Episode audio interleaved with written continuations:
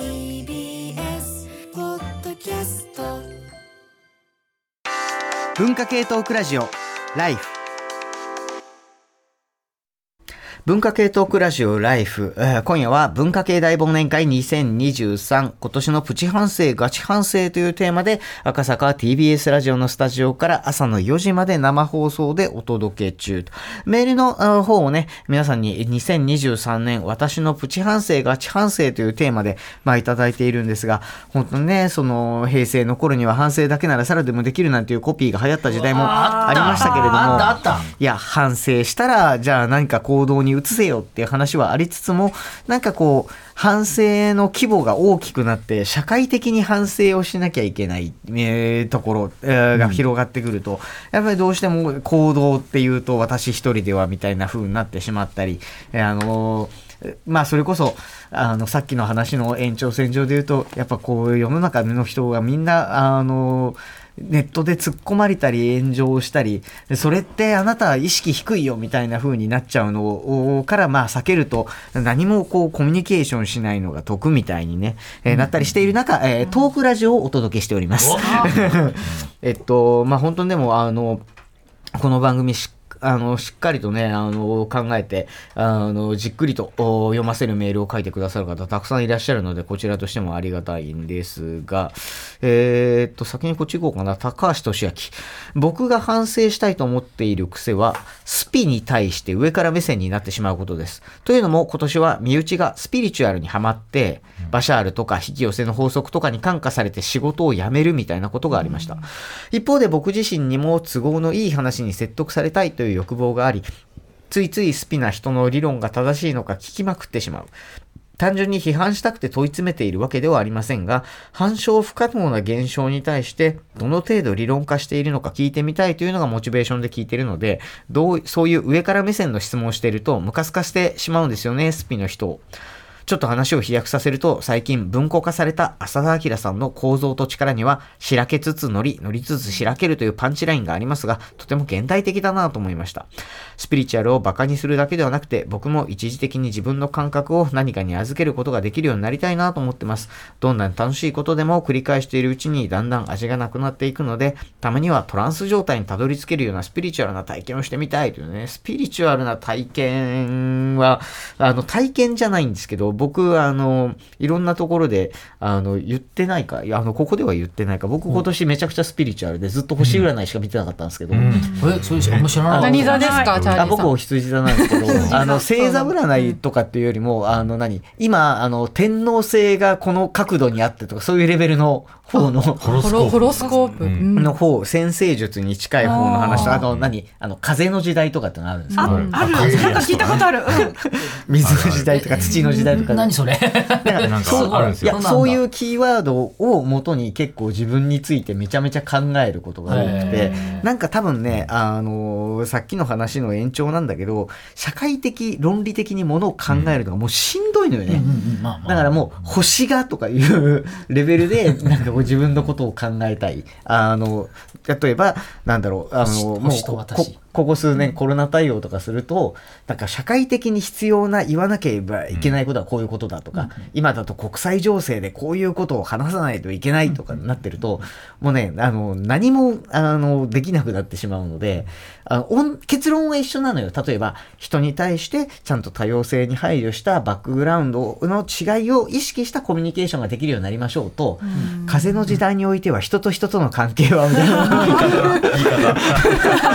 な風を読もうみたいなことですか？いやかしあのそれまた違うんだけど。いやでも結局やってることは一緒でも表現を言ってみればその現世から離れたところの表現にしないと、もう多分真正面から受け止めてるとキャパが足らんっていうあのところはあのあります。あの今言ってた多様性の話というよりも単純にもうあの大人の人と大人の形で組織と向き合わなければいけない責任が大量に出てきているので。あのもう本当に僕があの幼かったら今頃机3回ぐらいひっくり返してるなみたいな場面に何回かでやっぱ出くわすので、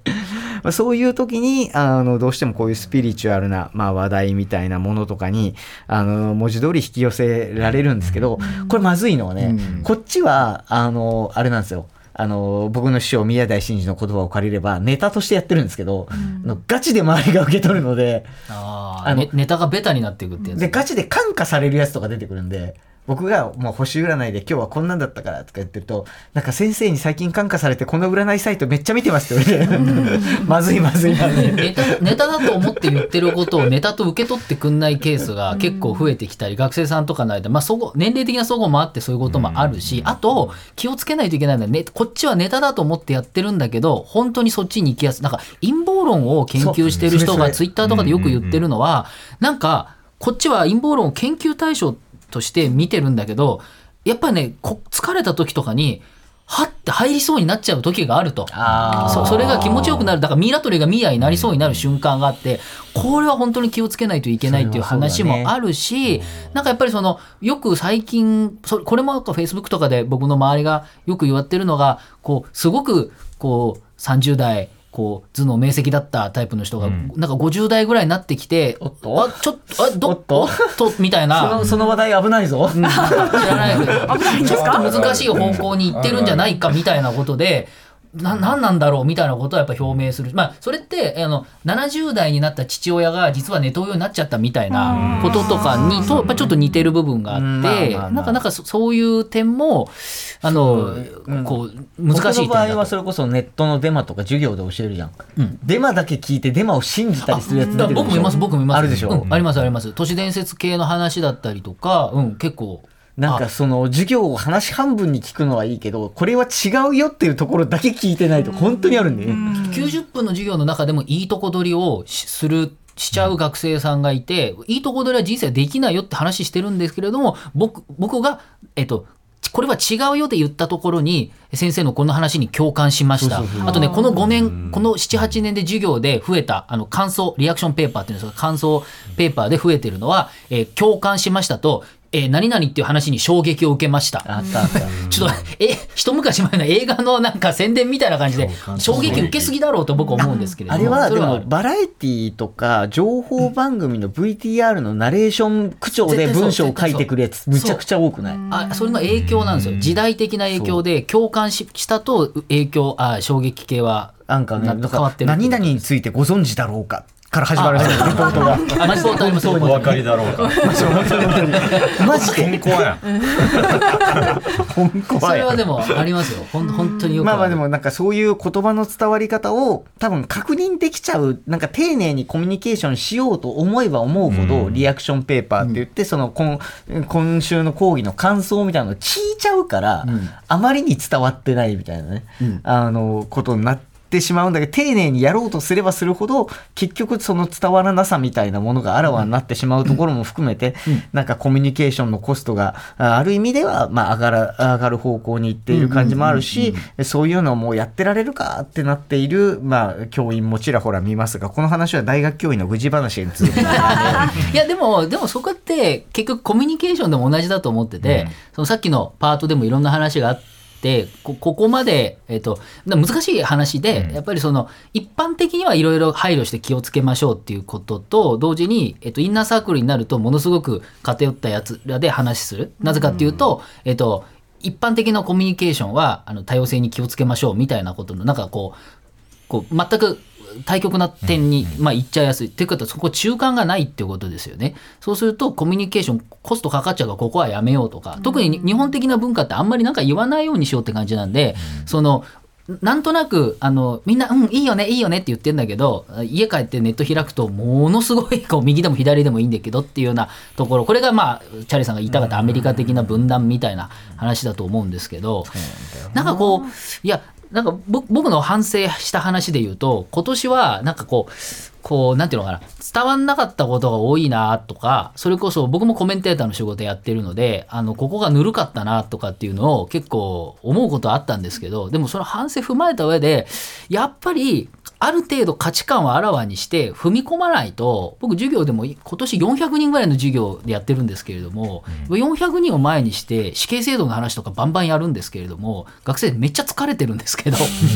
でもあのいろいろやった上で僕の最後の価値観を言ったりとかあと学生にやっぱ振るって話させるんですよ。そしたら言いたくないっていう人が多いから、えっ、と僕はいろいろ言った上で僕はこういう人間のこういう話もするしこれ踏み込みが大事なんでって言った時に男の子とかに話を聞いた時にうんそれは君の言ってることよくわかるけれどもそれどっかのネットに書いてるどっかの教科書に書いてあったことだよねって本当の君の話聞きたいんだとかっていうと、ま言う子もいればいない子もいる。でこれが、えっと場合によってもしかしたらハラスメントって言われるような話になるかもしれないからそこはものすごく僕も気をつけるし考えるんだけどでも他方で、えっと、それが怖いからとかあるいはそれで傷つけちゃって反省するっていうことを踏まえた上でもやっぱり相手にちょっと割って入らないと。あのこれは自分を開示した上で入らないとやっぱそこ越境できないだろうっていうのも結構強く感じてて今年はめちゃくちゃ授業疲れてるんですけどまあまあでもあれだよ。だそれこそあの自分のポッドキャストでも紹介したけどっていうのがそのアメリカだともう本当に訴えられるもちろんそうですよ。授業でこんなあの話をされた傷ついたとか。あえっとなんだ傷つきやすいアメリカの大学生たちってあの本ねすっごい重要な本で面白いから読んだ方がいいとは思うんでなんすけど。かもうもうみたいなこともその、まあ、あるとそのコミュニケーションあの踏み込む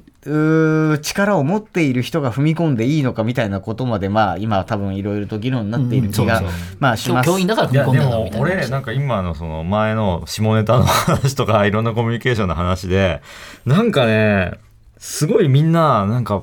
すごいアクティブにこっちが発信して何か言わなきゃいけないっていう意識が強すぎてなんか先に聞いた方がいいじゃないかと思っててう。ん。あなんかもっと受け身になってなんかその下ネタ言う前にその話をずっと聞けばいいじゃんって思っててだからそれをまずこっちで受けないとその人が下ネタ嫌いかどうかも分かんないじゃないですか。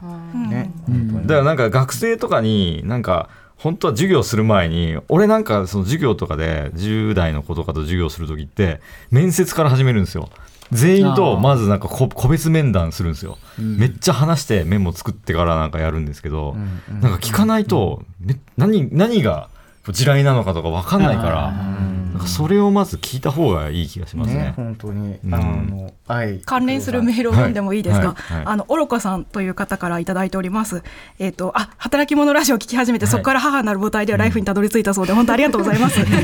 本題なんですけど、うございます私はつい助言したくなる気持ちと葛藤しています、最近仕事で関わる上司と部下という関係ではない年下の方たちから悩みや愚痴を聞くことが増えてきました。ただ話を聞けばいいだけなのに気づけば自分はこうやって乗り越えただの自分だったらこう考えるなどの求められてない助言をしてしまって後からやってしまったと落ち込むことを繰り返しています。え本人が解決策を見つけなければ意味がないことは分かっているのに数年前に私も陥った問題に近い悩みを聞くと自身の経験が想起されて気がつくといつか霧は晴れる的なことを口走っているのです。もちろん相手を励ましたい気持ちが気持ちもありますがどこかで自分は解決できたというような自己顕示欲のようなものがあるような気がして自己嫌悪が発生します、えースマホのメモにアドバイスをしないなどと書いて 一時は反省するのですがまた同じようなことを繰り返しています。未だ解決策は見出せていませんということで、多分これこれ最初に聞けっていうメロン先生のお話を、でもでもちょっとなんか言いたいことがあって言っちゃうみたいなお話助言したくなっちゃうっていう。いやこれあでも生徒も聞かれても、聞かれたらなんかすげえいい意見いや返さなきゃって思ってる気がするんですよね。最近あれですよ、僕学生に言われて、あのあれだったのが、まあ、友達関係で嫌なことがあって、あアドバイスはやめてくださいね聞いてないんで。先に言われた。あー先に先に先先に言ですねえ先に言えと。それは先に言えと。正しい。正しい正しい。それはいいですね。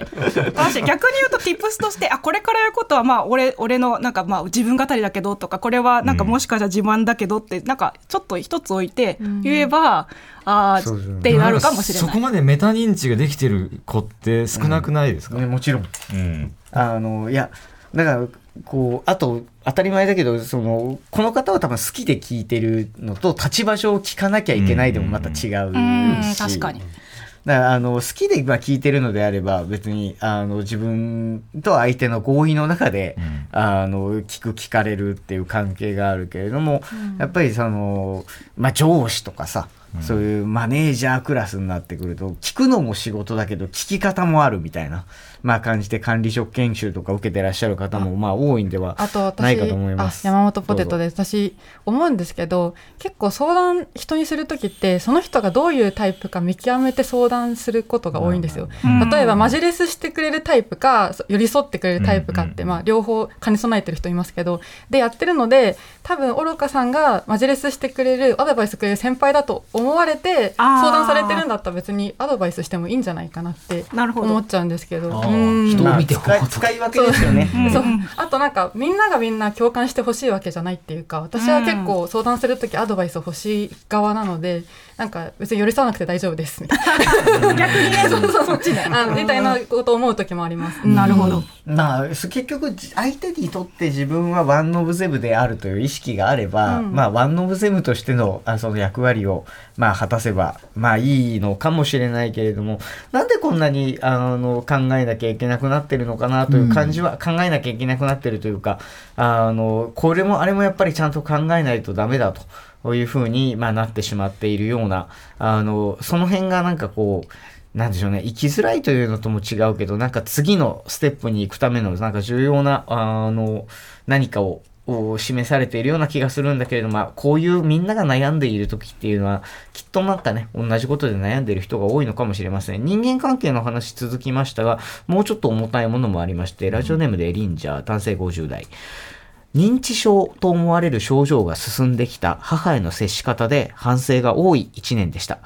会話が成立しないことも多くなり、短期記憶の保持ができずに同じことを何度も聞いたり、ラーメンと蕎麦、カレーと麻婆豆腐の区別も難しくなった母に対してイライラすることが多く冷たく当たってしまうのです。医療機関での診察を受けてほしいのに、鬼の形相で強行に拒否する母の姿になすすべもなく時が過ぎました。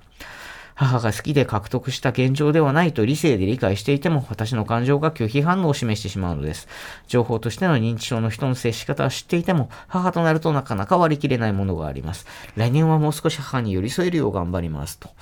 いうことで、もうこうなってくるともうそんな反省えーばかりしなくてもって、まあ他人としては言いたくなっちゃうけれども、まあそうもいかないんでしょうね。本当に何とも言えない問題ですが、メロン先生いかがですか？いや、家族問題はね、本当に重くて、あの、メールで他にも結構来てるのが、全部大体重いんですよ。うんうんうんうんで、そうだな、なんかこう、読む、読めるメールが、まあちょっとあの本当にねズーンとくるものも多い多いですよ。よね。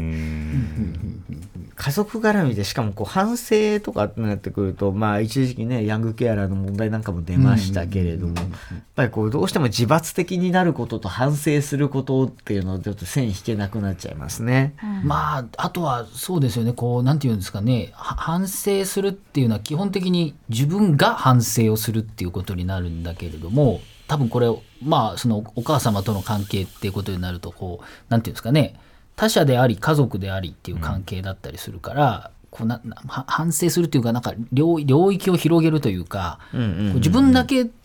が反省するっていうことではなくてこう社社会なんて言えばいいのかな、まあ、いろんな人に頼るってことがやっぱ重要だと思うんですけれども、その時にこう思考のあり方としてこう、まあ、反省もそうなんだけどこう寄り添えるようにするには自分も変わる必要があるし、まあ、じゃあお母さん変わるにはどうすればいいのかっていうと、もしかしたら何かのこう第三者的なものも必要になってくるとか。介護かもしれない。の話が出たんでもう一個読むと、えー眠い犬、えー今年の春先、タレントファッション評論家として活躍されていたピーコさんが自宅から行方不明、その後しばらくして万引きで逮捕され現在は施設へというネット報道があったのをご記憶の方はどれほどいるでしょうか、例年になく大きな出来事が相次いだ今年にあって、ピーコさんの一連の報道は数ある話題の中に埋もれてしまっている印象ですが、認知症、老老介護、LGBT 当事者の老後など、まあ、自分の遠い将来をピーコさんの問題に重ねてみてしまうからか、自分でも意外なほどに我がこととして考えさせられる問題でした。今でもネット上には、ピーコさんの個人の尊厳を傷つけるようなセンセーショナルな見出しの記事や再生回数目当てだけの動画が溢れていることに暗い気持ちになります。あの人は今的な話題には私もつい興味を惹かれてしまいますが、自分への反省も含めて、えーそっとしておいてあげるのも優しさだと感じた一件でしたというので、なんかこう、反省、あのしなきゃなっていう風になんかこう、うん。なる出来事がまあとてもまあ多いところもあるしなんか藤谷さんすごいちょっとこう引っかかる引っかかるというかこう心に残るところがあったってちょっとメモで書いておられますけれども。うんうん、大丈夫？そのままで。そのままで。これで大丈夫。あはい。そうですね。あのまたちょっと情報量が多い自己紹介になってしまうんですけど私はあの週に1回ライター仕事の別に訪問介護ヘルパーの仕事もしてるんですね。でやっぱ高齢者のうちに伺うことがあのあるんですあるというかまああのいろんなご家庭に伺ってるんですけどあの全部千差万別というかあの傍から見たら大変そうだなって思う人でもあの施設に移った方がいいんじゃないかっていう方でもあの家にいたいっていう方もいるしあの本人その本人がいいって言っているけれどもこっちから見ると大変そうだったりもするからあの一概には言えないんですよね。その外から見てジャッジしてあのどうこう言うっていうのはあの難しいなっていうのはすごい仕事してて思いますね。であのぞおそらくあのピーコさんの方もあの福祉とつながっもうあの福祉とつながっているというのがあのニュースとかから推測されるのでおそらくはあのいい方向に向かっていると思いたいのですがなのであのそうですね。なんかその反省っていう話とその自罰的っていう話をやっぱどっかで切り分けたいなって思うのは自罰的になると私が信じてあげなきゃとか私が何々してあげなきゃとか、さっきの相談もそうですね。私が相談に乗らなきゃみたいな、相手にとってのワン・オブ・ゼムの手段、えーかもしれないのに例えばあのヘルパーさんを頼るのもそうだし、なんかそういう感じに、まあ、ならないことが本来の反省かもしれないんですけど、なんかそそこがキュッてなっちゃうような方っていらっしゃいますよね。特に家族問題ってなんか切り分けが難しいなと思ってて、今まで俺家族のことについてつまずいたことがなかったんですよ。っていうのはなんか割と俺うまく家族から距離取ってて1 5 6からもう家出てたんであんまり興味がなかったんだけど、なんかやっぱり自分が家族を持つとなんか今まで全く向き合ってこなかったところが今になってきてしまって。なんかその、んなんて言うんだろうな、自分の他者みたいなものなんだけど、すげえ曖昧なんですよ。他者だけど近いから、なね。なんか癒着してるんですよね、自我が。で、だからなんかその、完全に外部にアウトソーシングすることと、その自分自身で何とかしなきゃいけないことの切り分けが超むずくて、で、このちょっと19番の陽気な寝言さんという方のメールがあるんですけど、えー私のガチ反省は、私を大切にできていなかったことですと。で、家族のことでここ数年悩みがあります。解決したいなら話し合う必要があることは分かっています。一方、私が黙っていることで、表面上うまく回っていることも事実です。それなら解決はしないけど黙っていようが何年も続いている状態でした。黙ることで逃げていたと。で、まあ、あの、それに対して、まあ、もうやめてほしいと。まあ、ほとんど初めて気持ちを口にしました。その時、私の中を駆け巡った感情が今までに感じたことのないものだったので、思わずメモを取りましたって。で、今まで黙ったことをやめてほしいと、一言発したことで、ようやくなんか、自分のことに気づいたと。で、私はもっと私のことを大切にしてあげたいと。で、その、この時感じた気持ちと、目の前がガラッと変わったような感覚は、本当に新鮮なものでしたと。だからなんか、こう、結局、自分この人は多分家族の問題ですごいずっと我慢してたんですよね。うんでじセルフケアみたいなことを全く考えてなかったけど多分なんかすごいギリギリで自分のことを考えて発したことではってなんかその癒着したものが外れたんだと思うんですよ。こう切り分けができた気がするんですよこの話って。でこれ結構大事な気がしててその家族問題でやっぱなんかその切り分けができてない時結構ぐちゃぐちゃになっちゃって、うちだとまあ具体的にうち今、まあ、子供が不登校になってしまって結構大変なんですよ。で2人でいるからなんかさっきのお母さんが認知症になったのとその逆の立場でうん。そのお子さんが問題を抱えてて。そうなんですよ。高齢者じゃなくて低年齢だからまだやっぱり認知がやっぱ完全じゃないわけですよ、うん。お互いあの高齢者とすごい低い年齢の人って。でやっぱりなんか自分がその真ん中にいるから分かるんですよ。こいろんなことが分かるんだけどもやっぱ不完全な存在だからそれに腹が立つみたいな。だけど肉親なのでそれが自分の問題ではなくは腹が立ってる時があってはって気づくといやこれ俺じゃないからこの問題については切り分けなきゃいけないとかっていうのがパッて分かる時と分かんない時があってすげえ難しいなと思いますね。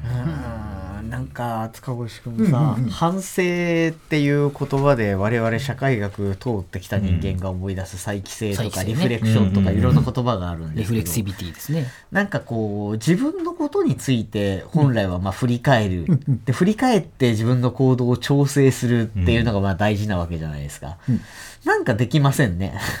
なんか現代は再帰性が高まる時代だって一応社会学では 習うんだけど。まあ、鏡を見た自分っていうのはなんかうん。何,、何秒か前の鏡の自分で、その自分を見ながらこの髪型いいか悪いかなみたいな。これを永遠と続けていつまでたってもあの鏡の前でファッションショーが止まらないみたいな、それがっていうのは再帰性再帰性のままずい方向ってことですけれど、モニタリングできない、まあ変なそれをだからことになっちゃう。鏡の前のファッションだけじゃなくてそのあああんなこと言っちゃったとかっていうの全部そうですね、そう。なるからそれがなかなかぐちゃぐちゃしちゃっていてあのいいこう再帰性がなかなか取れないっていうことでだから自分のことを考えすぎちゃう。あるいは他人のことを考えすぎていてって家族はそうだし何て言うんですかね。あの